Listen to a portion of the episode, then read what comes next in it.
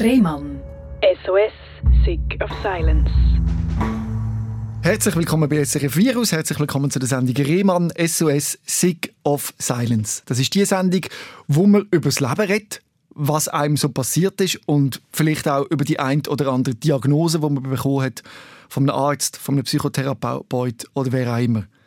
Was aber wichtig ist, ist, glaube wenn man so Diagnose hört von jemandem, dann heißt das nicht, dass man weiß, was das für ein Mensch ist, weil hinter jeder Diagnose ist ein ganz anderes Leben und eine andere Geschichte. Und das macht es ja so spannend. Und äh, Steffi, heute mal. Hallo. wenn man deine Diagnose liest, da hat man äh, eine schwere Depression, außerdem eine ängstlich vermeidende Persönlichkeitsstörung, Binge-Eating und eine generalisierte Angststörung. Genau. Und uns nimmt jetzt natürlich Wunder, wie lebt sich's mit diesen Diagnosen? Wie sind die vielleicht sogar entstanden? Das weiß man ja auch nicht. Man kann nicht sagen, aus dem und dem Grund sind die Diagnosen entstanden. Mhm, mh. Sondern es hätte auch können kommen, wenn du ein Wattepakt gewesen wärst Mhm, und ein ganz normales Leben geführt Ja, hast. genau. Mhm. Hättest. Trotzdem ist es spannend, darauf zurückzuschauen, vielleicht auch, wenn zum ersten Mal die Anzeichen von so einer Erkrankung sichtbar geworden sind. Und wie du damit umgegangen bist. Und was dir vor allem am Schluss geholfen hat. Mhm, mhm. Das können wir jetzt auch schon voraussagen, dass äh, es dir heute deutlich besser geht, Ja. weil du dir Hilfe geholt hast, du offenen Umgang damit pflegst Genau. und jetzt eigentlich gestärkt kannst durchs Leben laufen mit all dem. Das ist eine schöne Geschichte, die wir da zusammen erzählen Ich freue mich auf die kommende Stunde. Super. Und bei dir jetzt ja schon äh, schwierig, wenn man so will, angefangen. Du hast einen Bruder gehabt, der Spi Spini Bifida hatte. Genau, genau. Das ist ein offener Rücken. Genau, richtig. Und der hat Pflege gebraucht. Genau. Erzähl mal von dieser Zeit.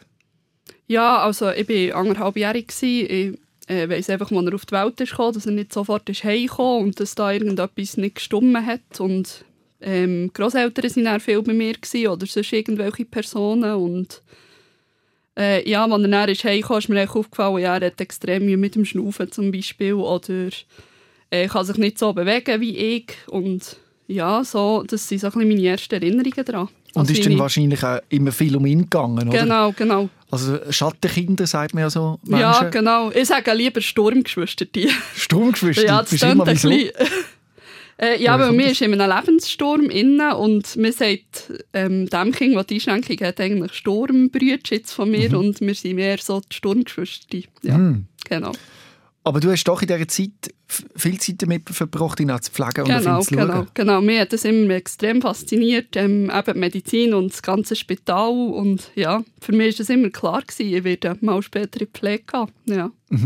Wahrscheinlich auch ausgelöst ein bisschen durch deinen Bruder, Genau. weil du gemerkt hast, wie das ihm dort gut tut. Genau, Aber in der Schulzeit dort hast du es nicht einfach gehabt. Du hast dort Mobbing erlebt. genau, genau. Nein, es war gar nicht einfach. Gewesen. Ich denke da nicht gerne zurück. Ja. Wie war das dir in dieser Schulzeit?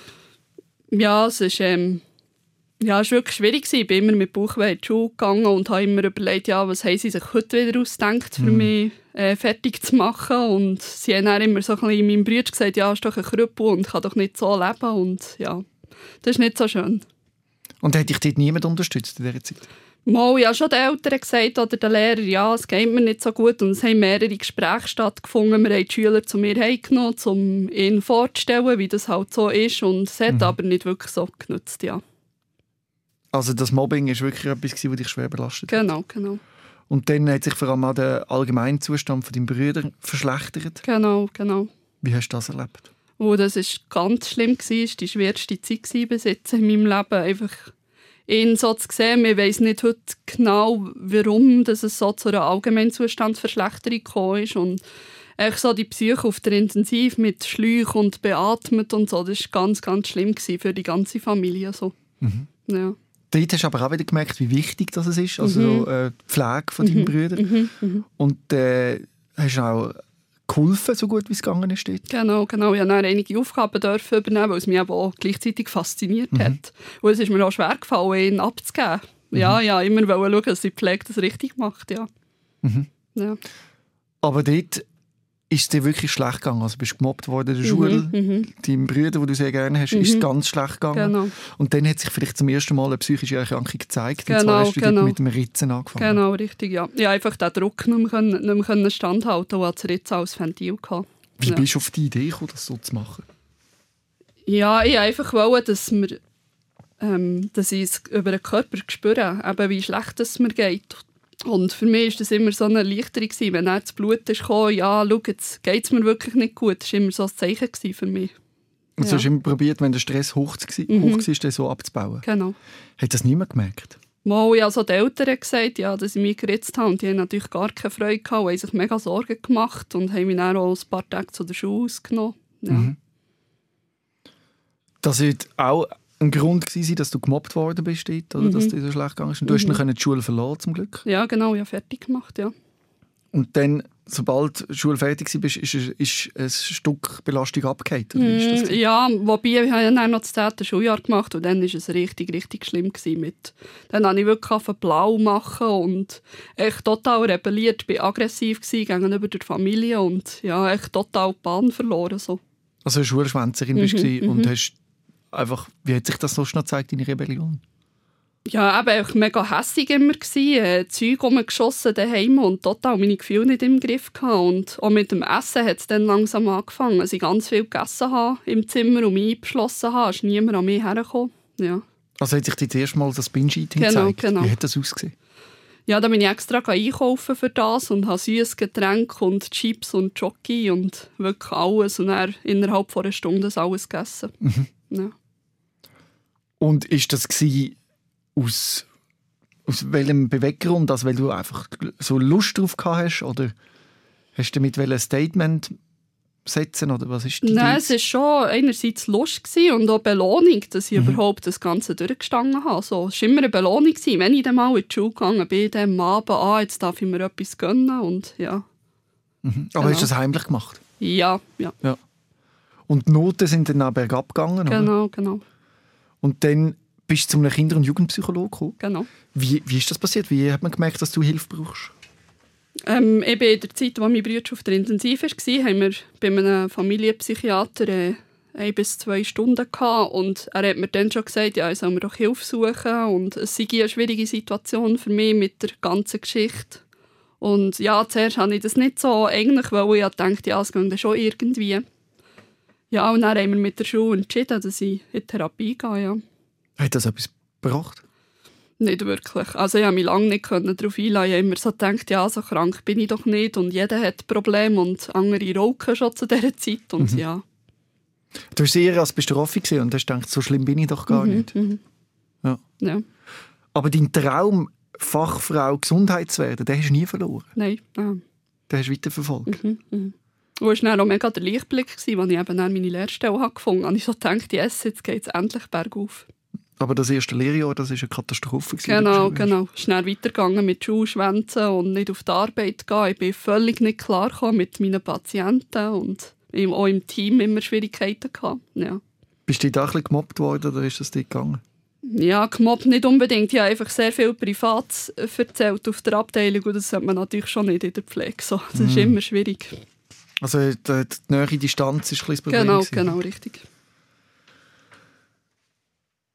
Dann hat es dann aber einen Schlüsselmoment gegeben, Mhm. dass dich jemand angesprochen hat und gesagt hat, wenn du so weitermachst, dann kannst du es vergessen, Genau. Fachangestellte Gesundheit zu werden. Und weil das so ein Lebenstraum von dir war, hätte ich das aber voll motiviert. Mhm, Oder? Wie ist das dir? Erzähl mir mal von dem, wie das abgelaufen ist. Ja, es war im Spätdienst. Ähm, und ich weiss noch, ich bin einfach rumgestanden und alle um mich herum haben gearbeitet und ich habe nicht so genau gewusst, was ich machen soll. Und dann ist eben die Kollegin auf mich zugekommen und hat gesagt, hey, schau, ähm, nimm auf Deutsch mal den Finger raus und mach mal etwas und du weißt ja eigentlich, wie es geht und du musst echt jetzt dein Leben in die Hand nehmen und nicht nur an den schlimmen Momenten bleiben hängen. Und dann habe ich zuerst so gedacht, ja, was nimmt sich die eigentlich raus, geht es eigentlich noch? Und aber dann hat es mich mega motiviert, weil ich dachte, so, dir zeige ich es jetzt und ich werde fangen. Und dann hat es sich wirklich 180 Grad gekehrt. Ja, das hat gezeigt, was für Potenzial du auch hast. Du hast einen super äh, Notenschnitt, gehabt, 5,2, oder? Hat alles tiptop ausgesehen. Nach dieser Ausbildung bist du dann in Aargau und hast angefangen auf der Stelle zu arbeiten, Genau, als VG.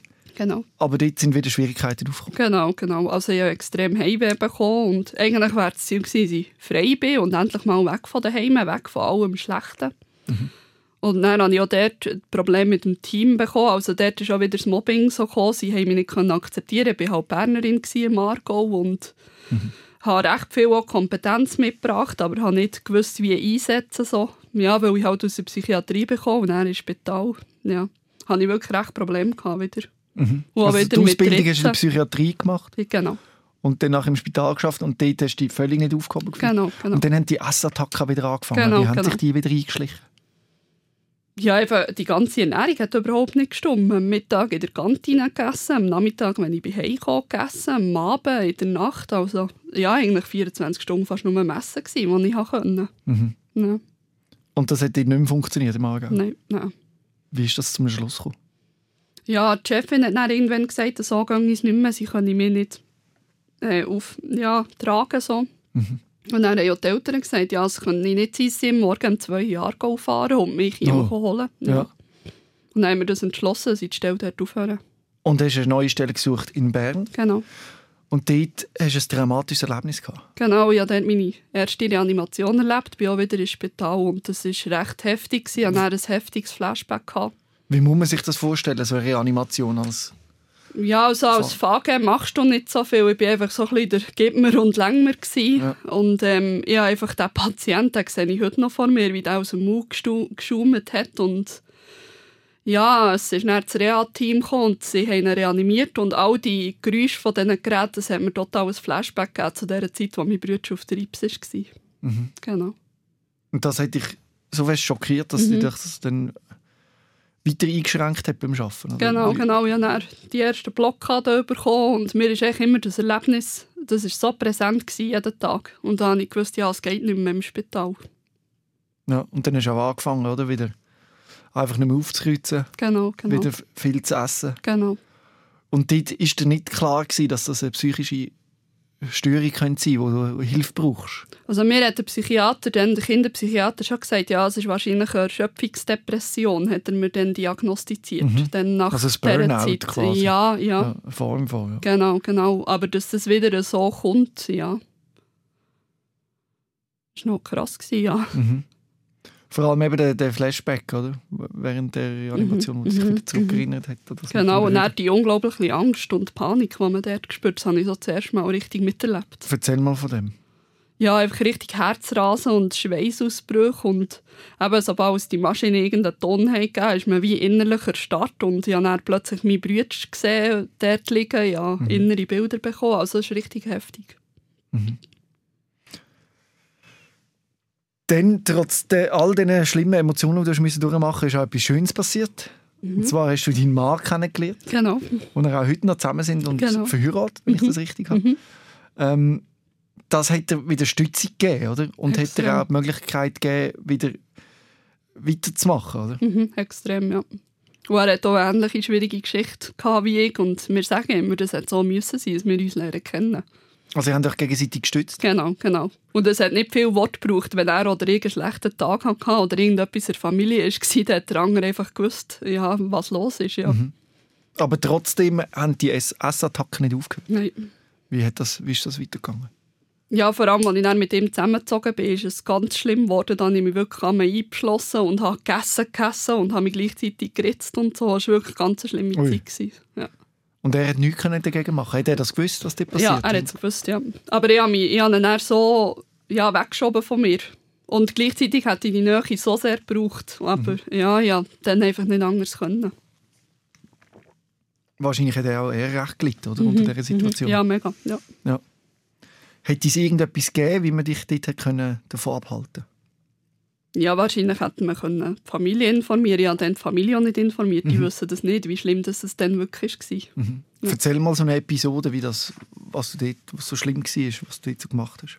Ja, da bin ich zum Beispiel den Haupttag im Bett und dann bin ich irgendwann mal ins Badzimmer und äh, habe wirklich so gemerkt, ah, jetzt habe ich Schwindel, es geht gar nicht. Ja, und dann bin ich das Messer holen, habe mich geritzt und er hat es dann mitbekommen. Und hat gesagt, ja, hör auf. Und dann habe ich mich eingeschlossen und bin aggressiv geworden, habe ihn angeschrien, dass er weg soll gehen. Mhm. Ja, Wie ist das so, wenn du jetzt über das redest? Das so zurückliegt? Wie also es sich das ist, es ist mega krass, dass das die gleiche Person ist wie ich, jetzt, wo ich hier so sitze, Ja. über das nachzudenken. Ja. Also kannst du dir gar nicht vorstellen, in so einer Situation nein, zu sein. nein. Trotzdem bist du eben in dieser Zeit in dieser Situation gewesen und dann hast du gewusst, ich will noch mal einen letzten Anlauf nehmen Mhm. und vielleicht gleich als Pflegefachfrau können arbeiten. Genau. Das hat aber gar nicht funktioniert. Nein, nein. Habe die Ausbildung ein Jahr lang gemacht und in der Schulzeit ist es eigentlich noch relativ gut gegangen, zwar auch viel mit Absenzen. Aber äh, ja, den Stoff habe ich begriffen und habe relativ eigentlich gut das erste Lehrjahr abgeschlossen, ja. Aber dann sind dann noch die Panikattacken dazu. Genau, genau. Ich bin ins Praktikum gegangen, dort ist es zwei Tage gegangen und dann musste ich sagen, fertig, geht nicht. Erzähl mal so eine Situation. Wie sieht das aus, wenn du sagst, fertig geht nicht? Ähm, also am Morgen war es zum Beispiel so, gewesen, ich hätte jemand duschen Ich bin im Zimmer gestanden und gewusst, ja, eben, du solltest es machen. Und ich hatte no Ahnung, was ich jetzt muss. Ich konnte mir gar nicht mehr vorstellen. Ich war mit den kleinsten Sachen überfordert. Gewesen. Und dann bin ich ins Stationsbüro und habe gesagt, fertig, ich gehe heim. Ja, und dann die Schule angerufen und sie haben dann auch gesagt, ja, das bringe ich so nicht. Mhm. Genau, Und dann ist der definitive Zusammenbruch gekommen, wie du genau, gesagt hast. genau, genau. Wie hat der ausgesehen? Ja, es war fast nicht mehr möglich, gewesen, für mich die Wohnung zu verlassen. Also schon 10, 20 Meter draussen wieder Panikanfälle mit Herzrasen, Schweißausbrüchen. Habe ich immer wieder müssen kehren. Ich konnte nicht mehr einkaufen, nicht mehr auf den ÖV, können. es ist gar nicht mehr gegangen. Wie hätte ich dort deinen Partner können stützen Hätte er das können irgendwie auffangen Ja, er hat schon probiert, mich eben rauszunehmen und ja, äh, dass wir gleich die Sachen immer zusammen haben gemacht haben. Das, das ist dann gegangen, einigermaßen. Mhm. Weil ich ja gewusst durch die Pflege, durch, man muss es ja gleich machen, weil irgendwann geht es sonst gar nicht mehr. Mhm. Genau. Und zum Glück bist du dann aber auch wieder in Therapie gegangen. Mhm, mhm. Zweimal in der Woche. Genau, Und dann war klar, gewesen, dass du nicht mehr arbeiten kannst, dass du dich Genau. für die IV musst anmelden genau, richtig. Ja. Wie war das? Gewesen? Das war ganz schlimm. Gewesen. Also ich habe immer gesagt, also eine Rente wollte ich sowieso nicht. Ich bin auch heute noch dieser Meinung, wenn es irgendwie Mhm. ohne geht. Ja. Das ist ganz schlimm, wenn ich plötzlich so Patient sein und nicht mehr fragen. Ja. Und dann bist du auch in eine Klinik gekommen, oder wie ist denn das weitergegangen? Mhm. Ich bin dann im 19, am Anfang 19, bin ich zuerst mal in der Klinik. Gewesen. Ja. habe es bis dann immer ohne geschafft und auch kein Medikament, weil ich habe immer alles abgelehnt. Mhm. Ja, und dann haben sie gesagt, ja, jetzt muss man wirklich Psychopharmaka nehmen und Therapie intensiv. Ja, Wie war das Erlebnis für dich dort? ja es war ganz schlimm. Ich weiss noch, ahnen? ja, zuerst gar nicht. Aber irgendwann habe ich dann gemerkt, du musst. Und auch von den Mitpatienten. Ich habe dann gesehen, hey, die, an- den anderen hilft ja auch, dann können sie mir auch helfen. Ja. Aber hast du also, das als etwas Schönes erlebt? Die Zeit in der Klinik oder als anstrengend? Oder? Ja, beides. Es hat sicher auch schöne Zeiten gegeben, ja. Aber vor allem anstrengend. Also man war immer total kaputt, gewesen, wenn man heim ist gekommen. Wenn man sich jetzt äh, muss vorstellen, wie das aussieht, wenn du Mhm. eben in dieser Tagesklinik warst, was, was hat man dort gemacht? Ja, Morgen hat man besprochen, wer wenn in die Therapie geht, dann hat man meistens irgendwie Yoga gehabt oder ist ins Atelier zeichnen. Und ich hatte noch Tiertherapie, gehabt. wir hatten einen Tiergarten. Gehabt. Das hat mir mega gut getan. Und meistens noch Bewegungseinheiten, rauslaufen, Gespräche. Ja, Und übernachten hast du daheim. genau. Ja. Und hast du das Gefühl gehabt, das hat geholfen? Nein, zuerst gar nicht. Nicht? Mhm. Ja. Also in dieser Zeit war es okay, gewesen, aber sobald ich wieder daheim war und die Strukturen gefällt, bin ich wieder in die alten Muster reingegangen. Und du bist praktisch ein halbes Jahr in dieser Tagesklinik, Mhm, gewesen, aber mhm. am Schluss musst du sagen, nein, also so viel hat es mir nicht gebracht. Genau. Und hast dann einfach wieder probiert, wieder in einen Job hineinzukommen, oder? Genau, genau. Du hast eigentlich mit aller Kraft wollen, Mhm. aber es ist einfach nicht gegangen. Mhm, ja, Und das muss so. man vielleicht auch mal verstehen, oder? dass das Ja. wirklich mit dieser Situation ausgeliefert ist, wie auch die Essstörung, die du Mhm. mit dir mitgetragen hast, die du nicht hast können, allein oder mit jemandem überwinden Mhm. Und hast dich dann entschieden, in eine Klinik zu gehen. Mhm. Und diesmal stationär in eine Essklinik. Genau, richtig. Wie ist das dort? Erzähl mal, was muss man sich dort vorstellen? Wie hast du das dort erlebt? Also, es ist, also die erste Woche war ganz schlimm. Es ist mir wirklich vorgekommen im Gefängnis. So, ähm, alles wird abgewogen. Ähm, man muss auf die Waage zweimal in der Woche. Ähm, dann der Umgang mit den Mitpatienten, die magersüchtig waren. Ähm, ich weiss, es ist auch eine Krankheit, aber für mich, wenn du dann so hörst, ja, ich bin zu dick und ich muss unbedingt noch mehr abnehmen, das ist mega schwierig, mit dem umzugehen. So. Weil Ja. du ja nicht abnehmen oder Genau. du einfach essen. Genau. Hast du das Gefühl, das ist dir gut gelaufen oder hätte man das können besser machen Also die ganze Therapieform und was du dort erlebt hast, wie, wie, wie hast du das empfunden? Nein, einerseits ist es gut so, weil mir auch Bewegung reingenommen und auch Körperwahrnehmung, das hat mir sehr, sehr viel geholfen. So. Aber vor allem gerade das auf die Waage gehen, das habe ich recht schlimm gefunden. Und wir haben dann auch nicht heim dürfen, wenn ich jetzt nicht abgenommen habe. Ist das Mhm. Wochenende gesperrt gewesen. Und das finde ich recht heftig. So quasi mit Bestrafung Genau, und Belohnung genau. haben wir geschafft. genau. Also das würde ich nicht so machen. Mhm, mhm, Also hat es da ein bisschen an der Empathie gefehlt. mhm. Darum hast du dann auch abgebrochen, oder? Genau, genau. Erzähl mal, wie war das, gewesen, wo du dort abgebrochen hast? Hast du einfach gesagt, jetzt gehe ich heim, schieß mich an? Nein. Ähm, ich habe einfach gemerkt, es ist sehr viel, äh, sehr viel Therapie, die ich ja schon hatte, die ich eigentlich alles schon gewusst habe. Und es ist mir dann wie zu viel geworden. Auch. Und dann bin ich mit der einen Therapeutin so fest aneinander geraten und dann habe ich gesagt, so fertig, das bringt jetzt im Moment nichts. Ja. Ja. Und dann hat eine um äh, Veränderung vom Umfeld dir eigentlich etwas gebracht. Die sind nämlich Genau. weggezügelt. Genau. Also dein Mann ist dann in Aargau gezügelt, du natürlich mit. Und die Veränderung hat eine Verbesserung gebracht im Sehr. ersten Moment, oder? Mhm. Ja, ich habe mich extrem gefreut, einfach weg von, vom Bernbiet und ja, einfach alles Schlechte hinter mir lassen. Und ich habe gewusst, jetzt bin ich frei, ich habe niemanden, der mir sagt, was ich machen muss. Ich kann mit meinem Mann das eigene Ding durchziehen. Ja. Und bist eigentlich guten Mutes gewesen, Mhm, sehr, bis dann das passiert ist, was uns allen passiert ist, und Genau. zwar äh, Corona. genau. Und deine Geschichte soll vielleicht dann mal zeigen, wie speziell herausfordernd so ein Lockdown auch ist für Menschen mit psychischen Handicaps. Mhm, Ähm, für dich war so ein Lockdown eine Katastrophe. Gewesen. Ja. Erzähl mal, wie war das? Gewesen?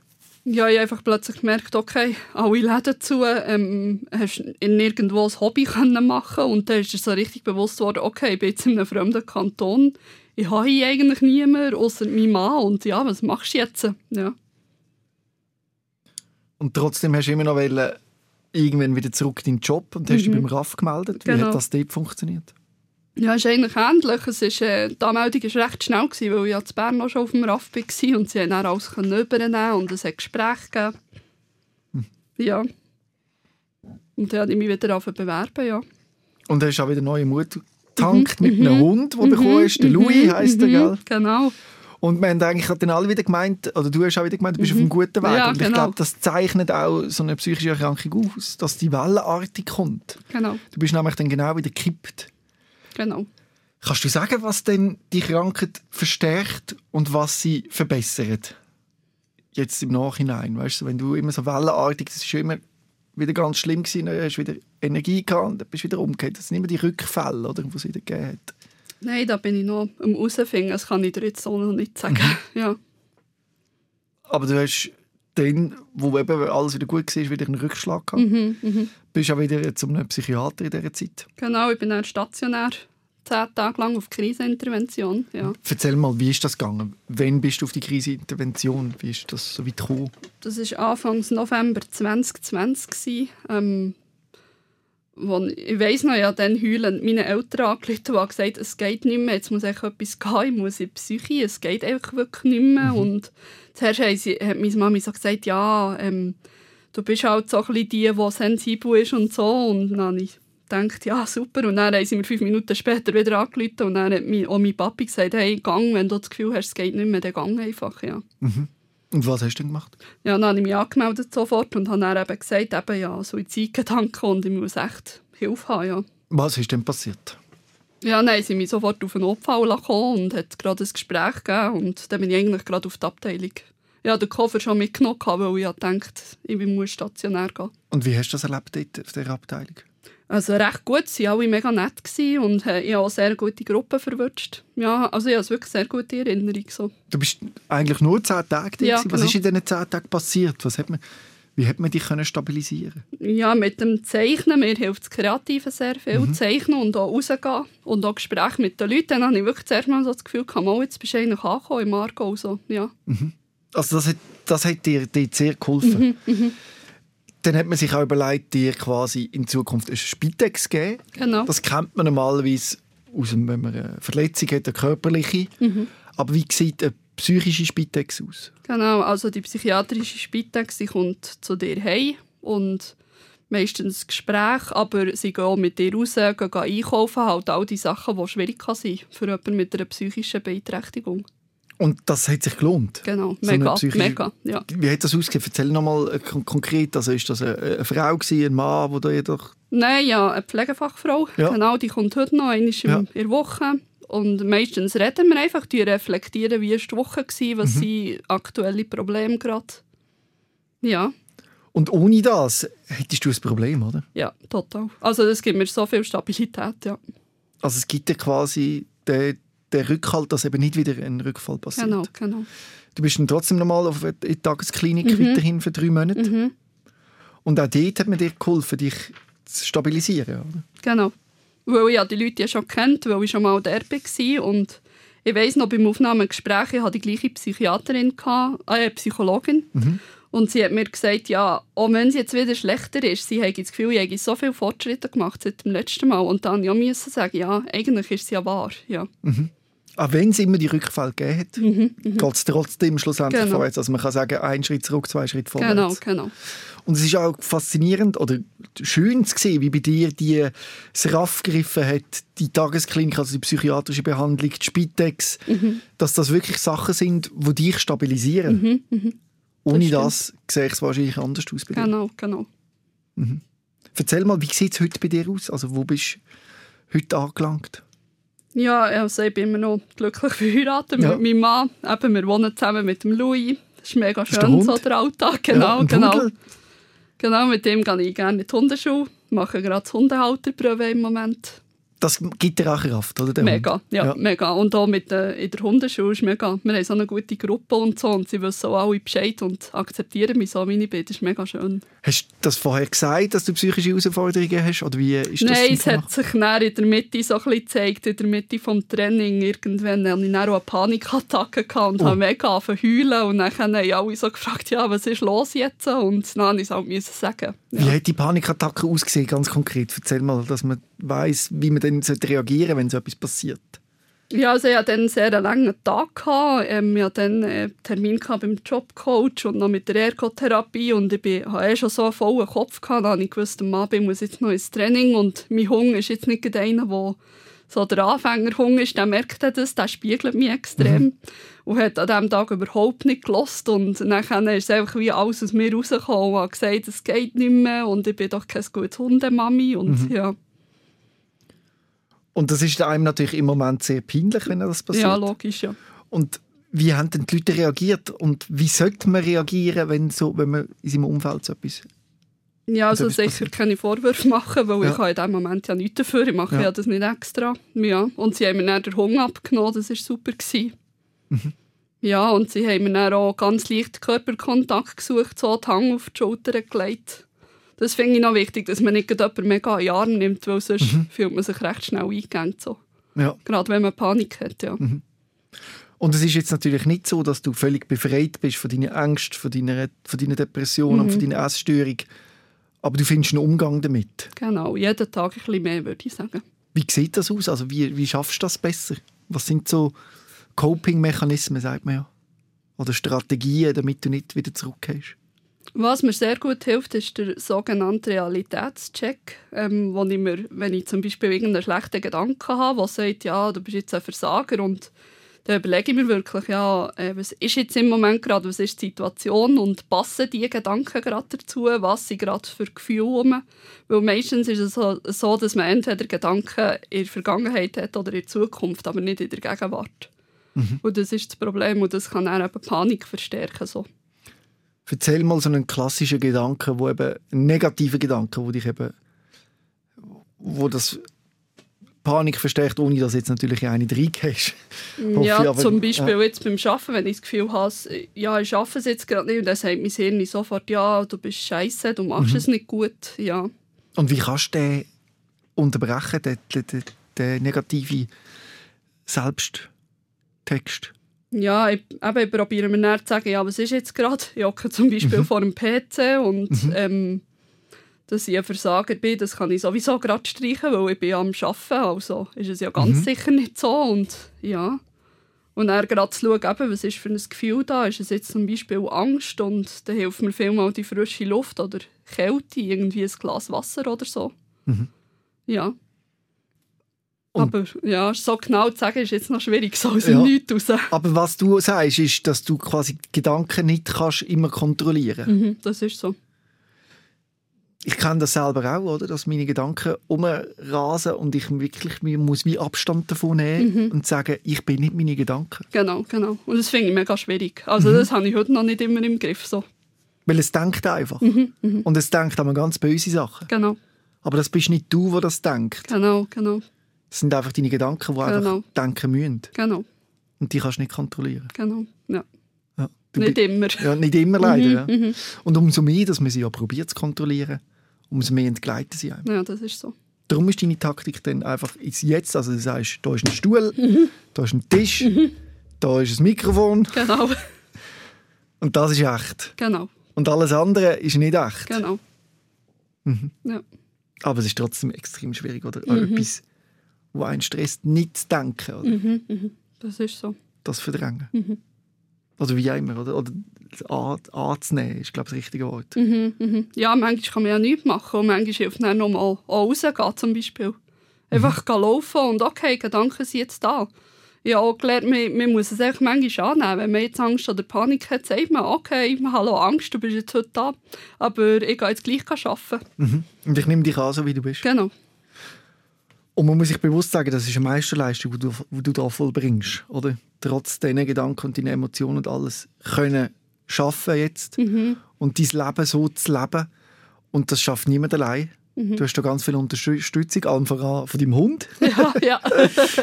aber natürlich auch ganz viele andere Menschen. Wo du, wer ist das so in deinem Helfernetzwerk, wo du quasi brauchst, damit du jetzt so kannst leben, wie du lebst? Ja, mein Mann ganz sicher. Also ohne ihn wäre das überhaupt nicht gegangen. Und ich bin ihm so dankbar, dass er mit mir so viele Situationen durchgemacht hat, weil das ist Hennen nicht selbstverständlich. Gerade für einen Mann, der eigentlich gesund ist und ja, In welchem Moment ist er am meisten für dich da? eigentlich immer. Also Ja. das kann ich gar nicht sagen. Ja. Einfach, wer da ist und wenn ich sehe, es gibt mir schon Sicherheit, wer da ist. Ja, Ja. Er muss gar nichts machen. Und wer sonst noch? Wer gibt es noch in dem? Ja, meine Familie natürlich, ähm, wo ich immer anrufen kann, wenn irgendetwas ist. Ja, und auch meinem Bruder möchte ich einfach sagen, ja, merci. Ähm, er hat mir gezeigt, wie, ich, wie man muss kämpfen muss und dass es aufwärts gehen kann. Ja, er ist ein mega Vorbild für mich. So. Ja. Und was sind deine Ziele, die nächsten? Was willst du noch alles erreichen? Ja, jetzt im Sommer, im Moment arbeite ich in einer kaufmännischen Praxisfirma, mache da Massnahmen von der IV und das Ziel wäre ja, im Sommer die Handelsschule zu machen. Ja. Und auch vielleicht mit Rückschlägen können umgehen Genau, genau. Weil wenn du eins gelernt hast, die kommen vielleicht auch wieder. Wir Ja. ähm, dürfen sie nicht jetzt, äh, so tun, als wäre das nie mehr möglich, weil es kann sein. Aber dann eben daran denken, es geht einen Schritt zurück und dann wieder zwei Schritte führen. und jetzt weißt du auch gerade, was du machen musst, wenn so ein Genau, Rückschlag kommt. genau, genau. Was, was würdest du jetzt, wenn du jetzt zum Beispiel genau wieder so ein Tief hineingehst, wo du das Gefühl hast, ich kann nicht mehr Jetzt zurückkommen in meinen Kopf. Was sind so deine ersten Handlungen? Also jetzt im Moment äh, schreibe ich meiner Spitex ein WhatsApp, weil ohne sie geht es im Moment noch fast nicht. Ja. Und einfach, dann kann ich schon mal bei jemandem deponieren und manchmal realisiere ich schon, ah, okay, jetzt bist du wieder so in einem Teuf und von ihr braucht es meistens jetzt gar nicht mehr so viel. Ja, Und was auch neu ist, du versteckst es nicht mehr, genau, sondern du gehst offen damit um Genau. auf deinem Instagram-Kanal. genau. Dort heisst du Regentänzerin, oder wie? Regenprinzessin, Regenprinzessin, ja, ist ja fast das Gleiche, ja. oder? Genau.